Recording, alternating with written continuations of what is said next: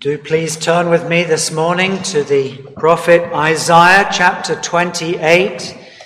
our text is found in verse 13. This is a well known, but I think, as I shall explain, an often misunderstood series of verses and verse.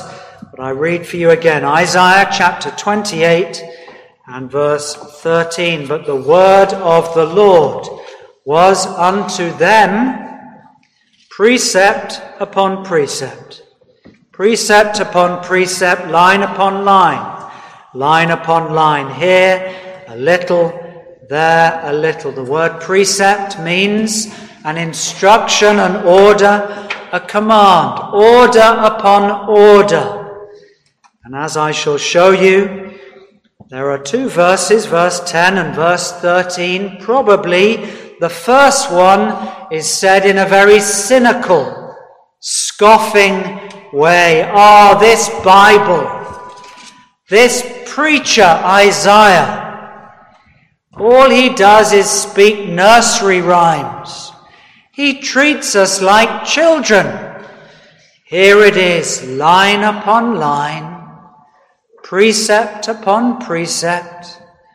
He's treating us just like children. But Isaiah repeats the words and the phrase, probably said in some sort of rhyming poetry in verse 13, and he says, You're right. You mock at me, but you're actually right. The way God's word works is it layers line upon line. And the reason is we're so dumb, we're so slow, we have such hard hearts. That's the way it needs to be. Line upon line, precept upon precept. Now, in this chapel, in this church, we make a lot of God's Word, and I make no apology for that. We read it once and on Sunday twice in each service. And again, I don't apologize for that. Some churches, they don't like to read the Word of God. They just want them to hear themselves. No, we want to hear the Word of God. And when we read it, we often have it above the people. And again, I don't make an apology. Yes, it's symbolic. But God's word should be above us. It is our authority. It's our rule for life. We have it open in front of the church again, symbolically, because it's so important. Do you know the Word of God? It's not just information, it's the source of transformation. That's why we read it. That's why we teach it. That's why we preach it. Some churches today, they talk about having a preach. I don't like that. Preaching of the Word of God. That's God's method. What we have before us in this chapter, I could have chosen many chapters, but I'm using this this morning as an example because our message and title is this How God's Word works. How does it work? What's its method? What's the impact that it has upon our lives? That, that's what I want us to see. We're not going to go verse by verse. We won't really even touch on one verse alone, but I want to show you the threads, and it's for this purpose. Just as Isaiah stood up before a disbelieving, mocking, scoffing people, so we do the same today.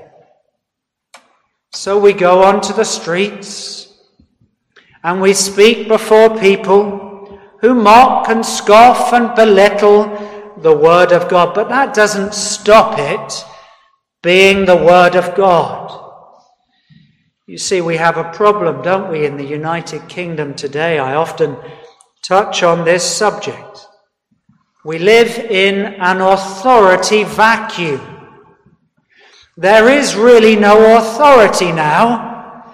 People disrespect politicians.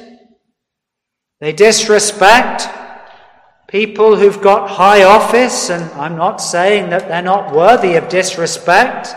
Many of them lead contradictory and lives which say one thing and do another. But God would have us to respect those in authority. This is nothing new. You go back to the time of Judges.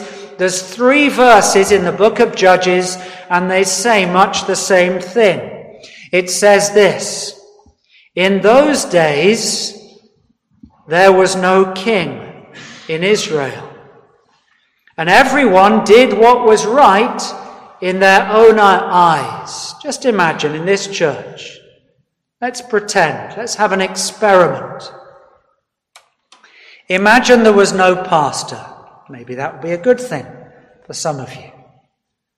Maybe there was no officers, no leaders. And everybody decided what time to turn up, whether there would be a service on Christmas Day or not whether they would read from the Bible or a different book, whether we would have drama, whether we would do this, that, or the other. Imagine it. Chaos. Disorder. The very opposite of what God likes. God is a God of order and not of chaos, says Paul in the letter to the Corinthians.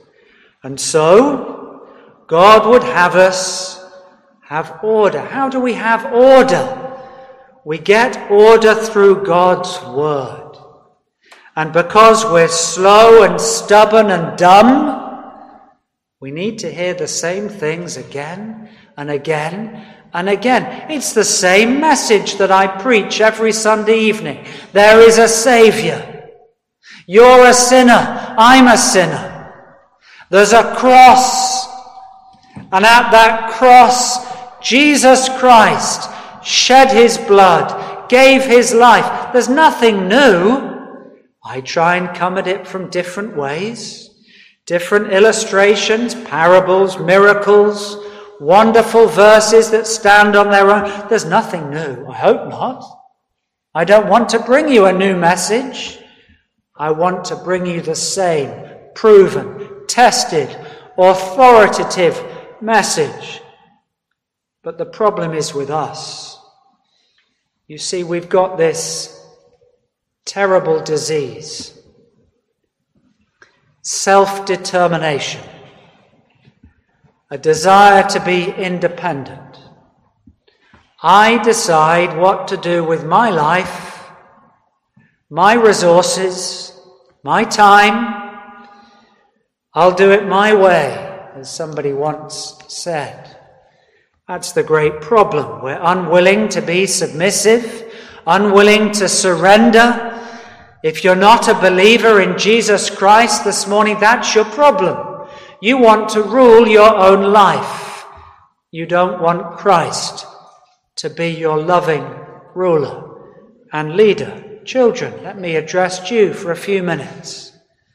Any child, listen. I Hope you listen to all the message.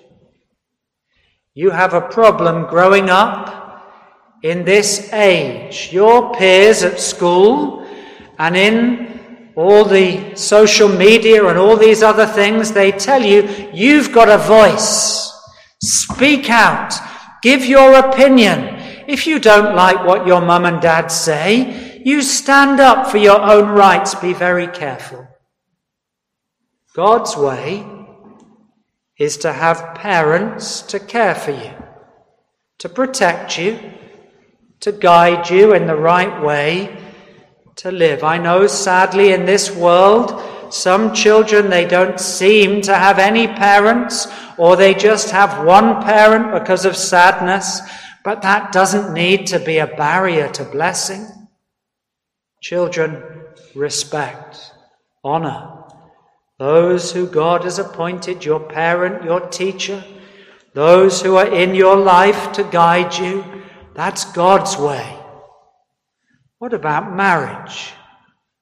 Marriage is largely disappearing.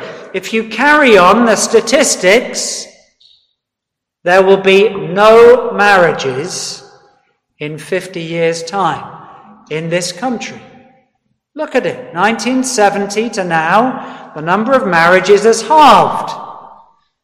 There won't be any in 50 years' time. Well, I hope that's not the case. Why? Because people want to be independent. I want to be footloose, fancy free. I want to go from one partner to another partner as it pleases, as my desires tell me.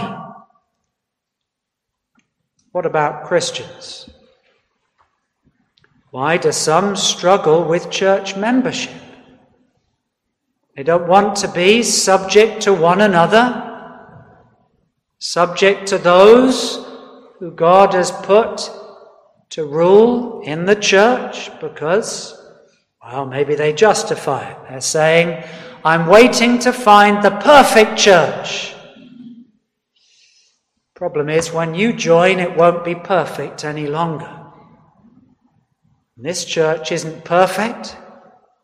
I hope we're a reforming church, a church that's becoming more holy, a church that's becoming more conformed to the Word of God. Well, what's that got to do with this subject of how God's Word works? Well, this is what's painted in this chapter. Let me come to this chapter and just give you a bit of background and then this morning we've got five headings. As I explained, there was 12 tribes. In 975 BC, the 10 tribes in the north went off and did their own thing. Very often when you read of Ephraim, as it does in verse 1, that's shorthand for the 10 northern tribes. Ephraim was a big tribe. It was a very wealthy tribe. It had good land. Its valleys were covered with fruit and flowers, and so they're called fat, healthy valleys. And they had a great amount of beauty around them. Great glory and beauty covered their land. And Isaiah, in a very clever way, when you have to speak about somebody's sin, Sometimes, to be gentle, you address somebody else's sin. You say, maybe not being personal, think of what happened over there. Think of the great problems they had and what happened. Well, that's what Isaiah does here. He uses the ten northern kingdoms and then he's going to move his cannon to Judah and Benjamin, the two tribes in the south.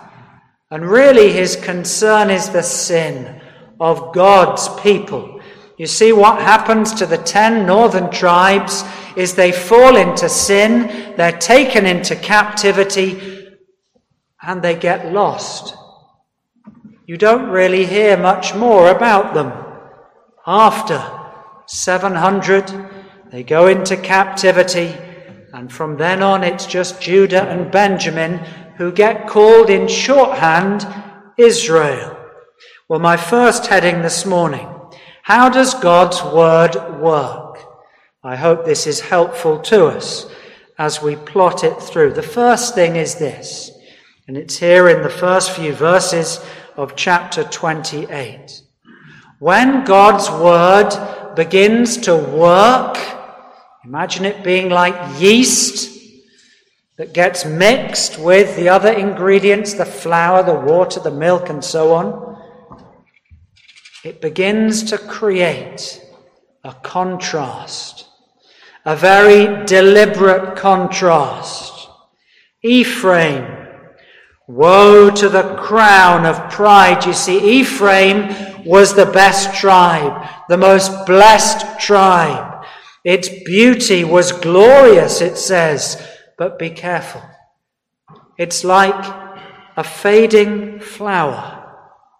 Why did this happen? Well, they started to drink to excess. They became a tribe of drunkards. They lost their minds. Look down at verse 8. This is horrible, graphic. All their tables, their homes, were covered with the effects of their drinking. They became filthy, dirty. Nowhere was clean. The sin of drink, and that's what's being used as a picture. I'm not going to speak about drunkenness this morning.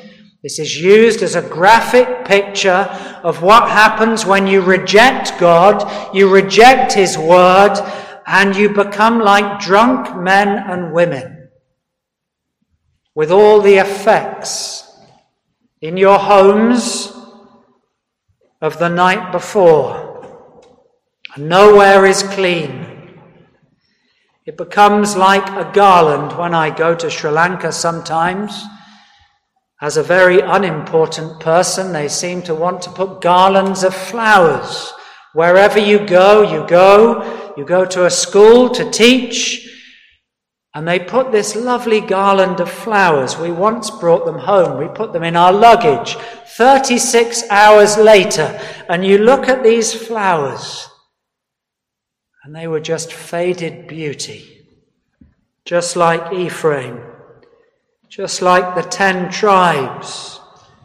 What a contrast. If you reject the Word of God, it's black and white, it's chalk and cheese. It's so different. The crown of pride. The drunkards of Ephraim. What happened? Well, verse 2 the Lord would come in judgment. It would be like a storm, it would be like a flood. It will later be pictured as hail. The crown of pride, verse 3 the drunkards of Ephraim will be trodden underfoot. And that's exactly what happened. Verse 4 the glorious beauty.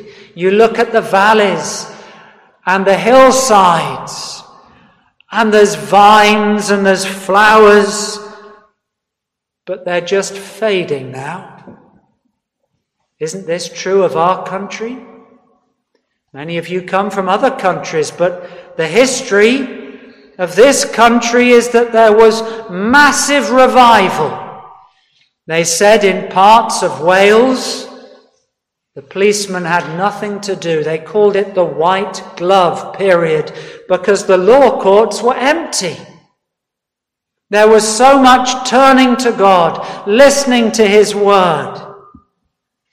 What's pictured here in Isaiah 28 is the very opposite. There's so much crime and drink and chaos and family breakup and disaster, and the children are left to fend for themselves. And verse 8 is just really the crown of it all. What a sad, sorrowful picture. It could have been so different. But let's look at the contrast. Verse 5 In that day, when the judgment of God comes, and it will come through a man called Shalmaneser, he was an Assyrian king. And there's so much evidence for King Shalmaneser. You go to the British Museum, you see carved out of the stone, and you see written in the hieroglyphics so much evidence corroborating the word of God. In that day, the Lord of hosts shall be the very opposite a crown of glory, not the crown of the drunkards, not the faded beauty, but a diadem. That word is more than a crown, a royal crown. This speaks of Christ. What does Christ do? He takes the drunkard and cleans him up. He takes the unruly, independent person that says, This is my life. And that person wears the crown of Christ, who says, Now I live for him. I'm on the Lord's side. I would serve the King. There's only a small group of people Verse 5, it calls them a residue of his people. Once there was 12 tribes. Ten of them have gone their own way. And they've thought that they were fine and they were safe. So that's the first thing that the Word of God does. It gives an enormous contrast. Beauty, faded beauty. The beauty of Christ, a royal di- diadem, a faded crown. I'm just trying to open up this chapter and show you what it means. Secondly, there will be a reaction. In verse 9, the people hear the message of God's word. It comes through Isaiah, and they are going to react. People do that. We have those with us this morning who go onto the streets, and sometimes people heckle. They react. Usually they speak nonsense. They come up with the old lines and they say, How can a God of love do this and do that? But people scoff and they mock the Word of God. Well, this is what happens in verse 9. And some of the commentators, they find these verses quite difficult to understand, but I think this is the best understanding. Verse 9, this is the mockers, the scoffers. Whom shall he, Isaiah, teach knowledge? Who will he make to understand good teaching? Them who are just little babies being fed and weaned by their mothers? He's just teaching nursery rhymes. Verse 10 giving out his order upon order, and nursery rhyme upon nursery rhyme, here a little, there a little He's dismissing everything that Isaiah says. He's saying it's too simple. We want something sophisticated. We want a message that's intellectual. We want a message that is new and innovative. Maybe some new philosophy like they did in Athens. Oh no. That's not what we need. The problem of men and women is the same as it was since Genesis chapter 3. We've got independent hearts that hate God, that want to live life our own way. Verse 11, with stammering lips and another tongue will he speak to his people. Probably this is now speaking of Isaiah and it goes on. So there's a reaction. People say, no, no, no. We don't want preaching. We don't want the Bible. We don't want the Word of God. We want something that's about climate change. We want something that's about gender. We've got some new ideas. We've got some new thinking, a new way to do church. Let's do messy church. Let's do these new things. In fact, let's not speak about sin at all. Let's not tell people things that will offend them. Let's give them smooth words. Things that will comfort, comfort, comfort, comfort. Come for help if you've got financial problems, we'll sort that out. Come for help if you're lonely, we'll sort that out. The message of Isaiah is the exact opposite. The problem is real and deep, and it's a pervasive problem. So there's a reaction. Well, let's come down to our text, the third heading. You see, when God's word begins to work, it creates this enormous contrast. There's a gulf between. It creates a reaction from the people that hear the message, but slowly, gradually. Usually, sometimes it comes fast, but usually it's gradual. God's truth it's like the penny dropping. It's like the dawn rising. It's gradual. This is now Isaiah speaking in verse 13. But you mock, you scoff, you warn, you reject, but the word of the Lord was unto them who reject God's word, order upon order, line upon line. So let's just think of that. The Word of God builds gradual understanding. That's a good thing. It's a good thing because our minds are dark and slow. Just think of the disciples for one minute. They had the best teacher. They had the greatest preacher.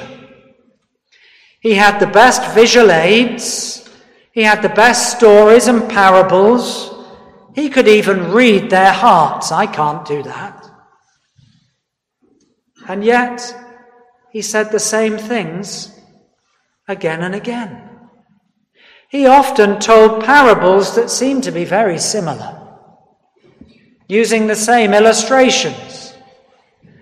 Oh, slow of heart to understand all that the prophets have spoken, he said. It's a good thing we need to hear the same thing. Sometimes people come up to me and say, Oh, Pastor, I found that so helpful. And I think, but I preached on that a year ago. I answered that question.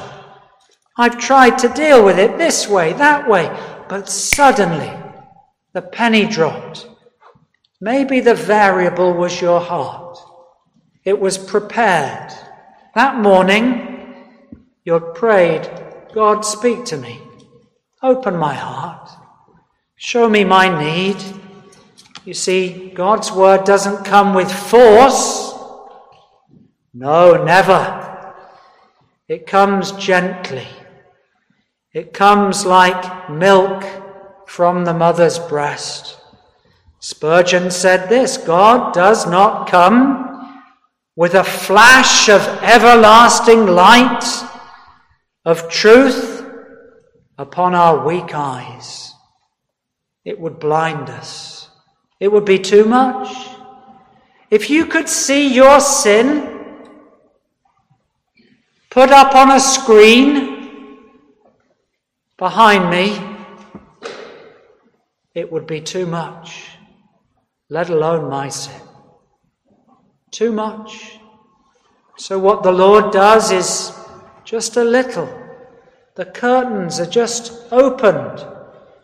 And gradually another shaft of light comes through as the sun begins to come up. That's usually the way God's word works a soft incoming light which is tender and gradual. You begin to see a bit more and a bit more. You see what your heart is like. Oh, I was so foolish. Why did I do that? How could I have been like that just six months ago? Look at what I wrote. Look at what I said. I was so foolish. But in the kindness and mercy of God, He opens the curtains gently. We gain more and more confidence in His Word because it keeps on speaking to our need, to my sin just think of some of the things that we have to learn in the Christian life. Some of you are just beginning to understand these things. We've spoken of the way of salvation. Often people struggle. They think they've got to contribute something. I've got to do something. We'll think about that tonight. The rich young ruler. But gradually I see I must come with empty hands. I must just cling to the cross. I can't do anything to earn salvation. What about what we call the doctrines of grace? Total depravity, unconditional election, limited atonement, irresistible grace, perseverance of the saints. If you don't know, find out. They're wonderful, but for many, they take time. How can it be? that there is a limited number of those who are called, the called, the elect. How can it be? I don't understand that. And gradually, I see that none of us deserve salvation and forgiveness. And I think if there's just one person in heaven, that would be astonishing. And yet there's millions upon millions, and Christ says, Whosoever will can come and take of the waters of life freely. And then I understand. And I see it's all of grace and none of me. What about those doctrines of the Reformation? Christ alone, faith alone, the Word of God alone. And I begin to see what a wonderful system of doctrine and teaching. I need to know more. I need to learn them. I need to study them. I need to know how to prove them. And step by step, the Word of God begins to build layer upon layer of understanding and truth until I have a whole wall that's so strong and so wide, nobody can get round it. A wall of the Word of God teaching me and showing me. Well, let's look at something else. Fourthly, before we draw to a conclusion, I've hardly dealt with the passage. You see, the people of Ephraim do you know what they'd done? There's two phrases here that just stick out. Verse 15 Ephraim has made a covenant with death. What does that mean? They'd made an agreement, you know. Some of the countries of the world at the moment, they're making agreements. One country that wants nuclear weapons makes an agreement with the other. Somebody wants a drone or this or the other, they make an agreement. The ten tribes in the north, they made an agreement with Egypt. Oh, Egypt will come. Don't believe what Isaiah says. Egypt will come. They've made a covenant with death, an agreement with hell. Well, that really stands out, doesn't it? But you know, that's what we do. We believe the world will help us. The world will come and rescue me when my marriage is broken up and when I've drunk too much and I've done this and done that and said the wrong things. The world will come. No, it won't. Only the Word of God and Christ will come. And then there's a second phrase that really sticks out. We should look at this another time. They've made lies their refuge. They're hiding beneath a pack of lies. Oh, that's graphic. There's no heaven, there's no hell, there's no God, there's no Ten Commandments, there's no right, there's no, they're believing a pack of lies. But there is. There is a God in heaven. And we must deal with him now, or we stand before him before eternity is ushered in. My fifth heading, very quickly. Really, that we should have spent the whole time on this. God's Word just to recap, it creates a deliberate contrast. It causes a reaction. It builds gradual understanding. It challenges our false security. But you know what God's Word does every time? Again and again, it leads us to Christ. Christ is the ultimate answer. Verse 16. Therefore, Thus says the Lord God Behold, look, listen, be warned. I lay in Zion, heaven, and the church, a foundation stone, a tried stone, a precious cornerstone, a sure foundation. He that believeth shall not make haste. Seven things, I just give you them. A foundation laid, a tried, a tested, secondly, stone. This is Christ. One who is sure and reliable. You're thinking of building your life? What are you going to build your life on? Lies? A covenant with death? Or a foundation that's tried, tested, sure, reliable? One that's precious, of infinite value, beyond rubies. One that's just and righteous, verse 17, like a bricklayer's straight line, a plumb line.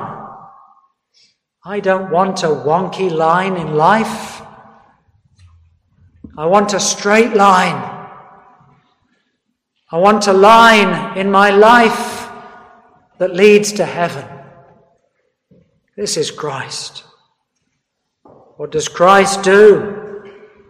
Seventh, sixthly, he sweeps away all other refuges. Verse 17 the hail will come.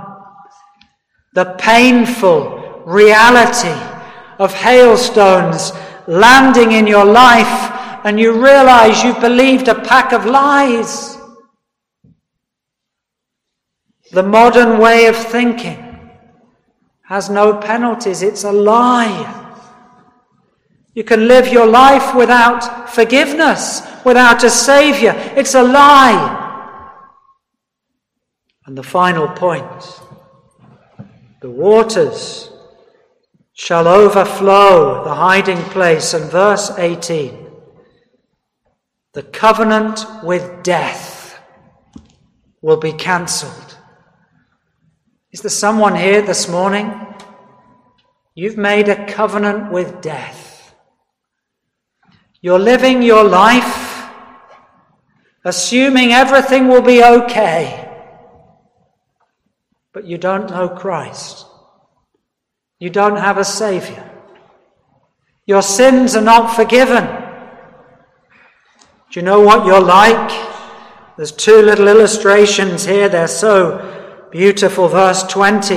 It's like a man or a woman who's seven foot tall living in a five foot bed. How uncomfortable. It's like somebody on a cold night, minus 18 degrees, and you're trying to wrap up warm with a blanket that only covers one leg. It's inadequate. Your bed's not long enough. Your blanket's not wide enough. That's what it's like living life without God's word, without his truth, and without the one that we are ultimately led to, the Lord Jesus Christ, spoken of in verses 16 and 17. Know him. Know Christ. Build your life upon him as your cornerstone. Don't believe the lies that the ten northern tribes believed. Trust Christ's word. This is how God's word works within us, line upon line, here a little, there a little. So authoritative, so suitable for a foolish man like me. Let's close this morning singing our final hymn number 332. 332. The Spirit breathes upon the Word and brings the truth to sight. Precepts and promises afford a sanctifying light. 300.